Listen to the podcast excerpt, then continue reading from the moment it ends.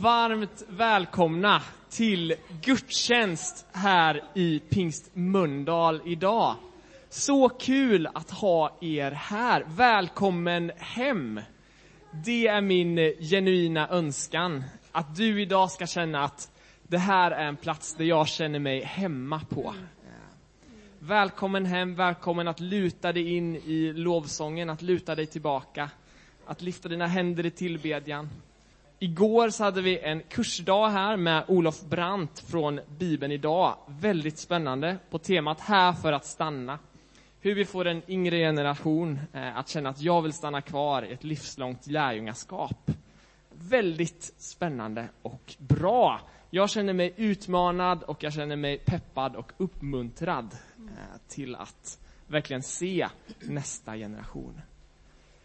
Vi eh, ska börja med att läsa ett bibelord. Olof Brandt kommer också att predika för oss idag.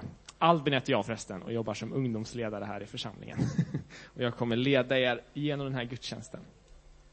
Vi läser ifrån Markus 10, 13 till 16. Man bar fram små barn till Jesus för att han skulle röra vid dem. Men lärjungarna visade bort dem. När Jesus såg det blev han upprörd och sa till dem Låt barnen komma till mig och hindra dem inte, för Guds rike tillhör sådana som de. Jag säger er sanningen, den som inte tar emot Guds rike som ett barn kommer aldrig dit in. Och han tog upp dem i famnen och lade händerna på dem och välsignade dem. Mer om det kommer vi att höra när Olof predikar sen för oss. Vi kan ställa oss upp tycker jag och så bara på något sätt ber vi tillsammans och ber in i den här gudstjänsten. Tack Jesus att du är här. Tack far för att vi får ära dig, att vi får tillbe dig, att vi får tillhöra dig. Tack Gud att vi kan känna oss hemma här. Den som är för första gången kan känna att, åh, här kan jag trivas och bara luta mig tillbaka och ha det gött. Eh, och den som brukar komma hit kan känna att, Åh, vad härligt. Eh, jag får bara vara med i lovsången. Jag får ära dig, Gud. Jesus, vi älskar dig. Vi vill ge dig plats. Vi vill ge dig utrymme i våra liv. Amen. Jag ska köra en sån här liten kort intervju här med Olof. Fantastiskt kul att ha dig här. Tackar. Du har ju jobbat här i närheten. Kan Ja. du berätta lite om det? Jo, men det stämmer. Eh, Jag har jobbat i Lindome i fem år. Eh, Och före det jobbade jag två år i, inne i Göteborg med, i Credo. Så att jag har varit ungdomsledare i, eh, jag var i Svenska kyrkan i Lindome. Fem år. Fantastiskt, vad kul. Mm. Vart är det du håller till nu? Nu håller jag till i Uppsala eh, och delar min tid i två bibelorganisationer. Så halvtid i Svenska Bibelsällskapet och andra halvan i Bibeln idag. Så fantastiskt. Vi har ju haft en väldigt fin träff igår, en kurs eh, som handlade om Här för att stanna. Eh, hur vi får unga människor att vilja stanna kvar i ett livslångt lärjungaskap och känna sig hemma i en församling. Eh, så viktigt ämne Mm, sannerligen. och det kommer vi få höra mer om nu snart. Fem snabba. Okej, oj, ja. Mölndal eller Uppsala? Ja, Uppsala är jag ledsen. Ja, förlåt. det finns nåd. Ja, ja, det är ja, skönt. Dricka kaffe i mugg eller i finglas? Beror på kaffet. Men finglas då? Ja. Han tycker om att dricka kaffe i finglas. Det tycker Ja. jag är lite coolt faktiskt. Nya eller Gamla Testamentet? Nya? Lussebulls fika eller tacokväll? Tacokväll. Ja, härligt. Var det fyra eller var det Ja, fem? där? fyra, va? Det var fyra. Tror jag. Nej, jag glömt bort den femte. Men eh, Gud välsigne dig ändå. Välsignelse eller inte? Välsignelse. Ja. Välsignelse. Ja. Amen. Då ber vi för Olof, tycker jag. Tack far för möjligheten att ha Olof här. Tack Gud för det budskap du har lagt på hans hjärta. Eh, Tack för den här rapporten, Här för att stanna. Tack för att vi får ta del av den som församling.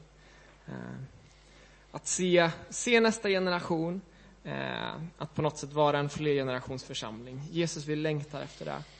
Ännu mer far. Och vi bara liksom sträcker oss efter det, far. Välsigna dig, Olof, far, på sitt hjärta nu. Eh, tack att ditt ord andas nytt liv. Amen. Amen. Gött. Olof Brandt som sagt och eh, har eh, tänkt att predika lite grann utifrån temat Ge tron vidare till nästa generation. Eller i alla fall ett kort tag tänker jag predika på det temat. Eh, sen byter jag tema, ni kommer se. Jag var kanske tio år gammal. Eh, jag minns det fortfarande. Jag var ute i brevlådan i eh, mitt eh, lilla samhälle där jag bodde, i Grängesberg i södra Dalarna. Och i brevlådan låg det ett brev. Det var adresserat till eh, ja, någon i hemmet. Och i det här brevet fanns det en inbjudan till en nystartad verksamhet med scouter. Jag kommer fortfarande ihåg när jag kom in med den här och eh, mamma tittade på den och sa Kyrkan? Ja, de kan väl inte skada dig i alla fall. Jag levde i ett hem som inte var jätteaktivt rent kristet. Under många år så beskrev jag det som ett inte-kristet hem, men eh, jag har insett i efterhand att min mamma nog faktiskt är en bedjande människa, även om hon inte är så aktiv i, i en församling. Min resa började alltså i ett eh, litet missions, en liten missionskyrka där det kom två stycken äldre kvinnor och hade scouter. Så här i efterhand så fick jag inse att de här två äldre kvinnorna nog var runt 19 år gamla. Vet du det när man är 10? Det där med åldrar är inte det lättaste. Vi gick in genom den lilla dörren till vänster där på huset och eh, där så fick vi lära oss att eh, knopa knopar, tända eldar och eh, vi fick också höra om Jesus.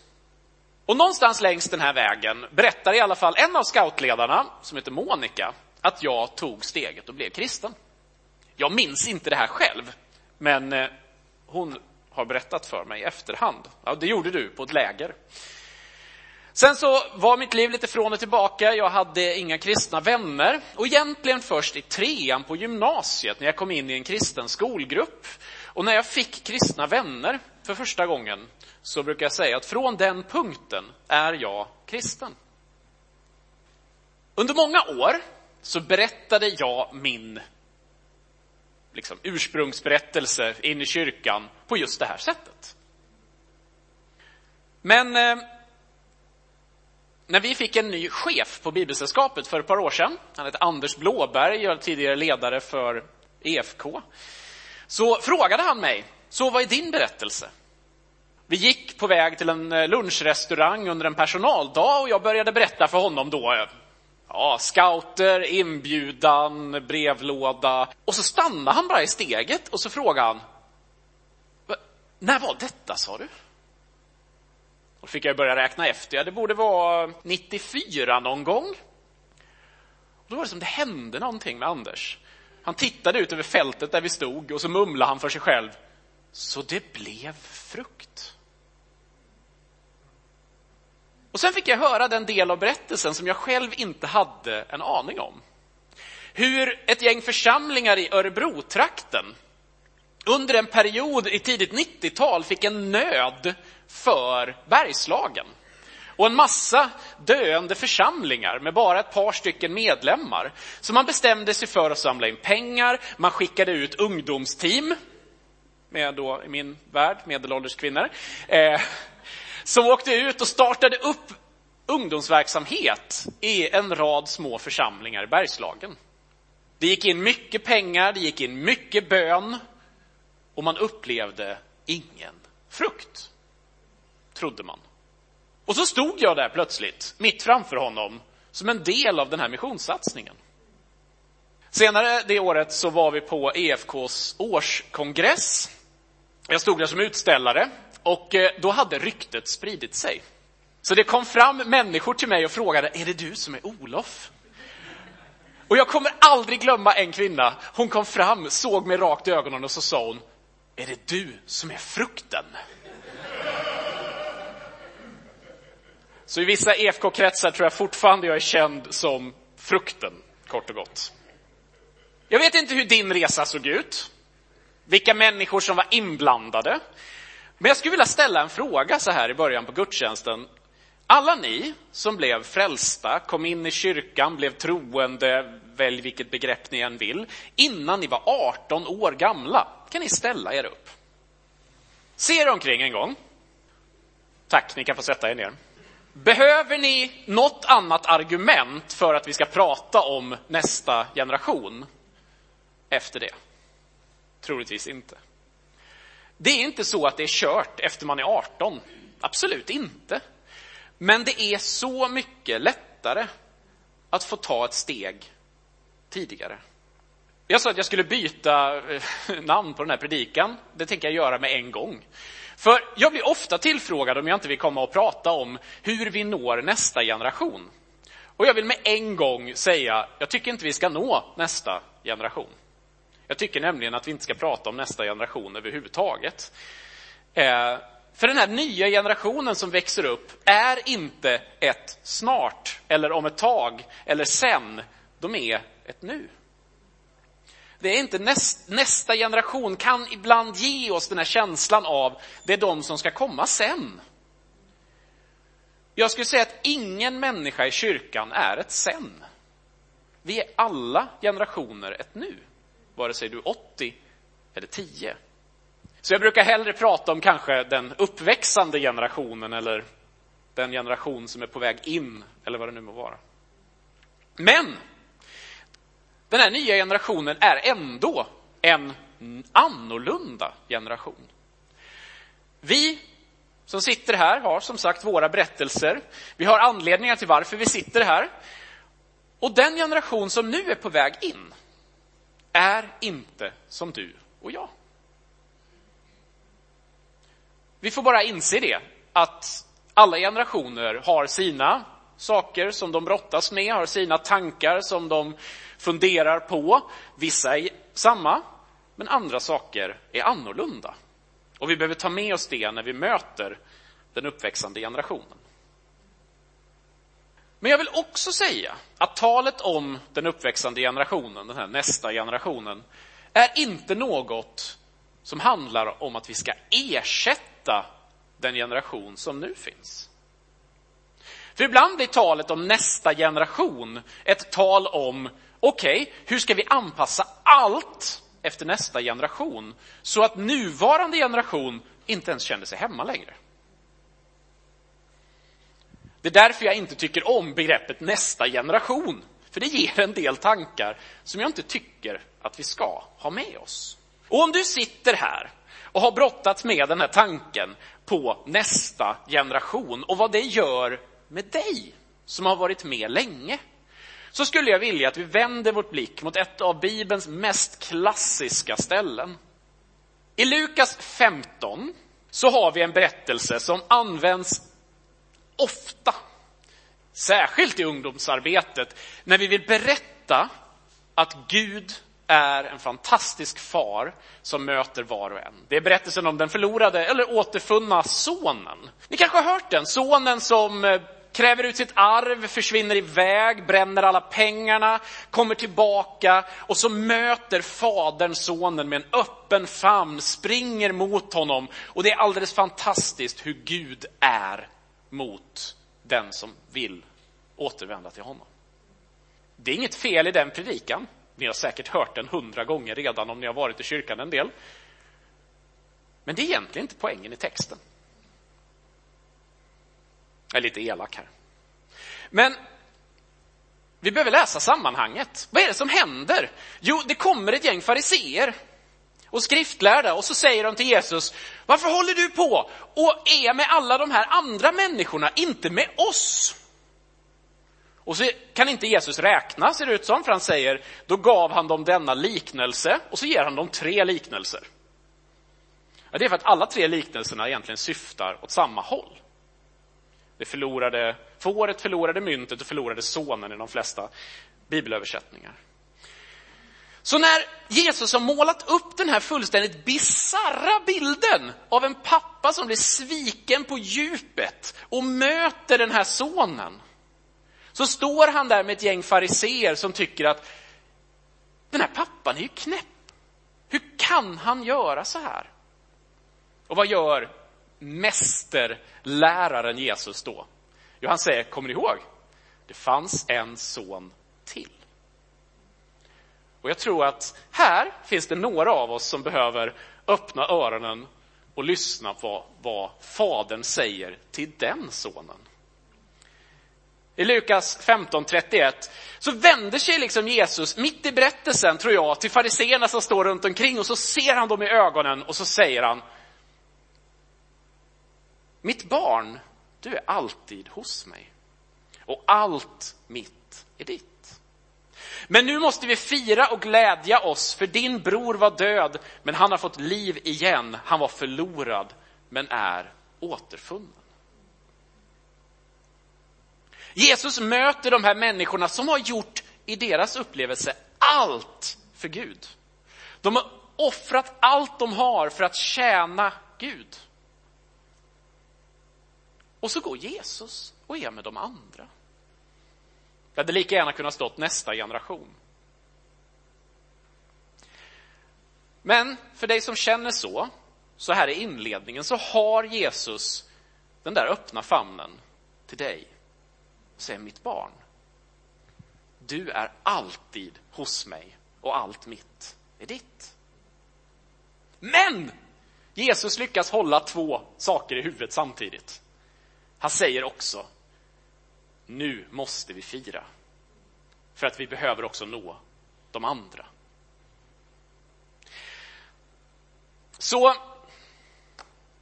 ibland så använder vi det här begreppet, generationsväxling. Vi behöver ha en generationsväxling i kyrkan. Och det finns positiva delar i vad man menar med det, men jag skulle vilja stryka det ordet ur mitt vokabulär. För vi vill inte ersätta en generation. Det vi vill, är att vi vill mötas över generationsgränserna. Vi vill se varandra, vi vill ha rikedomen i den unga människan och rikedomen i medelåldersmänniskan och rikedomen i 80-90-åringen som vi möter tillsammans. För det är i de mötena som jag verkligen tror att Jesus kliver in och välsignar. Så när vi då vänder blicken mot barnen, den här texten som vi läste i början idag, så är det med den bakgrunden som vi kliver in. Vad är det som händer i den här texten? Man bar fram små barn till Jesus för att han skulle röra vid dem. Men lärjungarna visade bort dem. När Jesus såg det blev han upprörd och sa, låt barnen komma till mig, hindra dem inte, för Guds rike tillhör sådana som dem. Ni har säkert sett alla såna fantastiska bilder på när Jesus sitter så här superhelig och, och klappar på barn. Man har dem i knät och de klättrar på honom. Det är så superfint.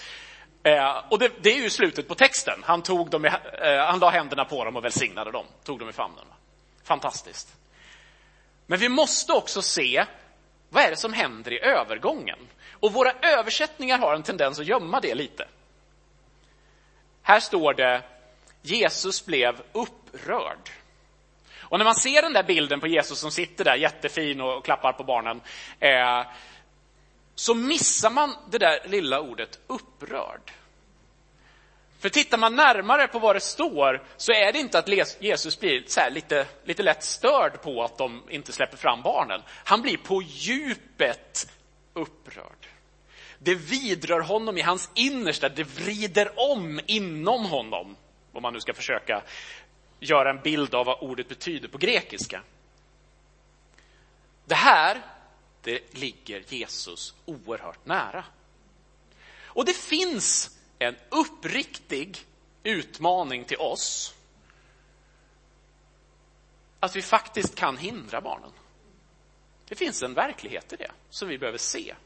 Så samtidigt som Jesus säger allt mitt är ditt, så säger han, hindra inte barnen från att komma hit till mig. Jag tycker om den här dubben som finns i Bibeln. Jag vet inte om ni är så bibelsprängda att ni vågar gissa vilka de två är. Personen till vänster, eh, han eh, tillbringar 40 år i sus och dus. Sen så tillbringar han 40 år i öknen och passar får. Och sen som 80-åring får han veta vad han ska göra när han blir stor. det är Mose. Bara för att du är 80 betyder inte det att du är slut. Eller 40. Eller vad du nu är. Se på Mose. Han fick vara med och leda en av de största episoderna som vi har i Bibeln. Men alla är ju inte 80 som får vara med och leda. Person nummer två där är lite svårare kanske. Det är inte David, det är en av de vanliga gissningarna. Det där är kung Josia, som i Andra Kungaboken 22 blir kung när han är åtta år gammal. Och kung, andra, eh, kung, andra Kungaboken är ju en sån enda uppradning av dåliga kungar. Och det var en kung som inte var en kung efter Guds hjärta, det var en kung som inte var en kung efter Guds hjärta, och det var en kung som... Och så kommer vi till den här åttaåringen. Och så säger plötsligt bibeltexten, han var en kung efter Guds hjärta. Han är med och upptäcker lagen, han är med och leder en väckelse i landet. Åtta år gammal. Och vad gör han? Jo, han kommer och säger, hörni, vuxna! Jag har hittat de här berättelserna om vad Gud har gjort i vårt liv. Och de vuxna lyssnade. Jag tror att vi behöver barnen. För att barnens tro kan utmana den vuxnes tro. Vi kan bli lite sådär slentriantroende ibland som vuxna. Det är som, vi vet hur det är liksom. Och att då få lyssna på ett barn som för första gången upptäcker en bibeltext, eller som ställer de där frågorna som barn gör, kan verkligen, om vi tillåter det, utmana vår tro. Både personligen och som församling. Jesus lyfter ju också fram barnets förhållningssätt. Han är ganska skarp när han säger att ingen kommer till himlen va? om man inte tar emot Gud som ett barn. Så jag tror att vi behöver betona barnets perspektiv. Och det är en utmaning till oss alla, personligen och som församlingar. Vågar vi faktiskt lyssna på vad barnen säger? Mitt favoritexempel på det här, eh, som är utom bibliskt, höll jag på att säga, det är när min frus familj var missionärer. Och deras femåriga dotter, alltså min fru, eh, kommer på morgonen och säger att hon har drömt att de ska stanna kvar i Tanzania ett tag till. Om det var två år till eller vad det var. Och föräldrarna höll just då på att fundera på när är det dags att åka hem. Och de väljer att stanna på ett barns dröm. Vi kan verkligen lyssna på barnens perspektiv. Men barnen behöver också oss. Vi behöver som föräldrar, som församling kliva in i barnens liv och berätta och visa på vilka vi är. Berätta om våra värderingar och tro. Berätta om vad som fyller oss med glädje, vad vi blir tacksamma av, vad vi blir ledsna av, vad du, gör, vad, vad du gör när du blir rädd. Att visa oss som människor, inte som superhjältar. Generationsforskarna de talar om att den här generationen som växer upp nu är en generation som söker äkthet framför allt annat. De lyssnar på den som är äkta, den som vågar dela sitt liv. Du behöver inte vara perfekt. Det är nästan lättare att bli lyssnad på när du visar att du inte är det. Igår så pratade vi en hel del om vad kyrkan har för roll i ett barn och ungas liv. Och eh, jag gav en bild som jag också vill ge er som helhet som församling. Och det är att vi som kyrka, vi möter oftast barnen i runda slängar, kanske eh, i bästa fall 40 timmar på ett år. Alltså regelrätt timmar i verksamheten. Varje kula i den här får stå för en timme. Det här är så många timmar vi kan som församling investera i ett barns liv. Och det här ska vi göra så bra vi någonsin kan.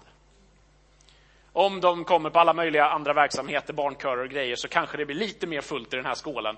Men det är ungefär så här mycket. Det finns dock en plats som vi behöver inse har långt mycket mer tid tillsammans med barnen.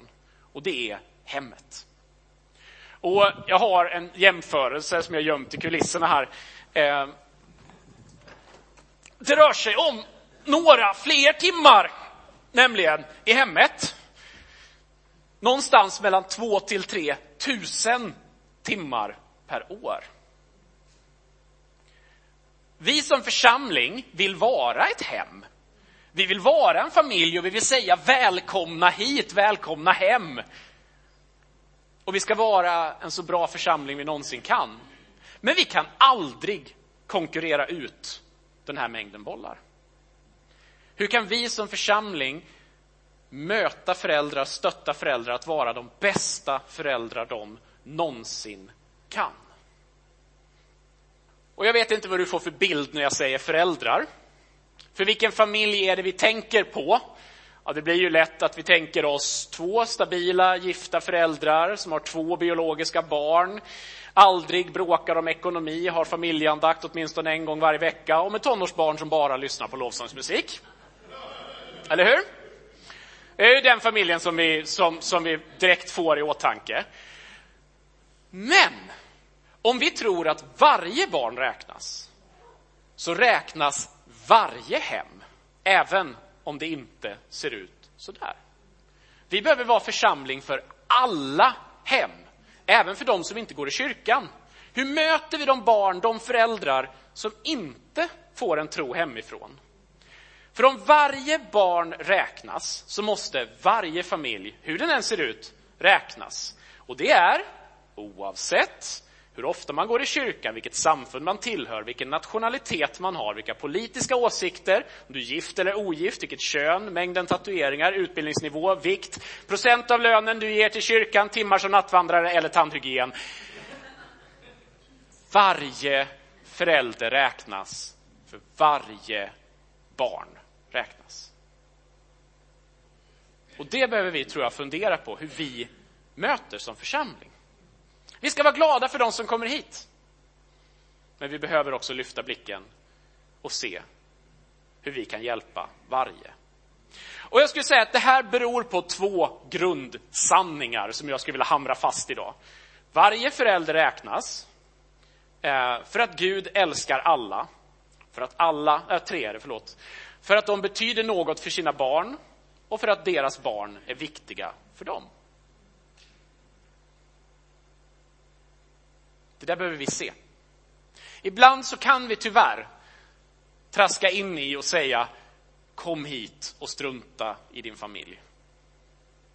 Och så sågar vi av det här benet som är så viktigt för dem. Och det är klart att det är lätt att tänka så om det är en familj som är dysfunktionell, det sker misshandel och annat. Det är klart att vi behöver vara en stöttande plats och kanske hjälpa människor till en trygg miljö. Men vi behöver också tänka att vi kanske har en roll att försöka laga och hjälpa till. För det där kommer alltid vara viktigt. Så jag tror att vi kan gå in när vi tänker på hemmet med två tankar i huvudet. För det första, att varje förälder vill egentligen vara en bra förälder. Ibland kan vi titta på familjer och så tänker vi de vill ju inte ens. Men det tror inte jag är sant. Jag har inte mött en enda förälder hittills som har sagt, ah, vet du vad, jag vill det absolut värsta för mina barn. För så är det inte. Men vi kanske lyckas olika väl. Och det kanske inte alltid är så att vi har de resurser vi behöver för att kunna vara bra föräldrar. Den viljan, vare sig du går i kyrkan varje söndag eller du aldrig har satt din fot här, den viljan kan vi alltid möta. Det är en mötesyta för oss som församling. Och jag tror också att varje förälder kan ta ett nästa steg. För vissa så är det att för första gången ens försöka prata med sina barn om mer än bara vad som händer i skolan imorgon. För andra så är det steg 27 eller 28. Och vi som kyrka kan vara en del av detta. Tänk om vi kan få vara med och hjälpa en pappa att be med sin son för första gången. En mormor att läsa en bibelberättelse för sitt barnbarn, som kanske inte får det annars. En ensamstående mamma som kan få komma i kontakt med en gemenskap där hon får stöd i sitt föräldraskap. Eller ett par att utvärdera och ta nästa steg som föräldrar. Vi som kyrka har enorma resurser att möta. Varför har vi resurser att möta? Jo, för att du sitter här. Inte för att vi ger pengar till någon som ska sköta det åt oss, utan för att var och en av oss har en mötesyta med andra människor. Så, avslutningsvis. Vi har alla en resa. Känner du inte till de andras resa här inne, så fråga på fikat. Det är en av de roligaste saker man kan göra, att få lyssna på andra människors resa. Unga behöver vara ett högt prioriterat område, inte för att ersätta, men för att mötas. För att jag tror att Jesus ser det som ett högt prioriterat område. Jag tycker Bibeln antyder det. Vi behöver barnen för vår tro. Och barnen behöver oss. Kyrkan är viktig. Men viktigast för ett barns utveckling, andligt, kroppsligt, övrigt, är hemmet. Vad gör det med sättet vi ser på familjer i vår närhet? Och till sist, vilket är mitt nästa steg för att göra vår gemenskap ännu bättre? Den tanke som jag vill skicka med dig härifrån är inte välj nu 27 saker här som du ska göra. Utan när du lyssnar till Gud i lovsången här efteråt, fundera på vad som kan vara ditt enskilt nästa steg för att möta en familj, kanske för att be med din son, eller vad det nu än är. Vad är ditt nästa steg? Så brukar jag ha en så här standardreplik som jag alltid försöker skicka med en församling när vi pratar om de här frågorna. Vi kan inte göra allt för alla. Vi kan vara peppade efter en predikan eller efter en helg om ni var med igår.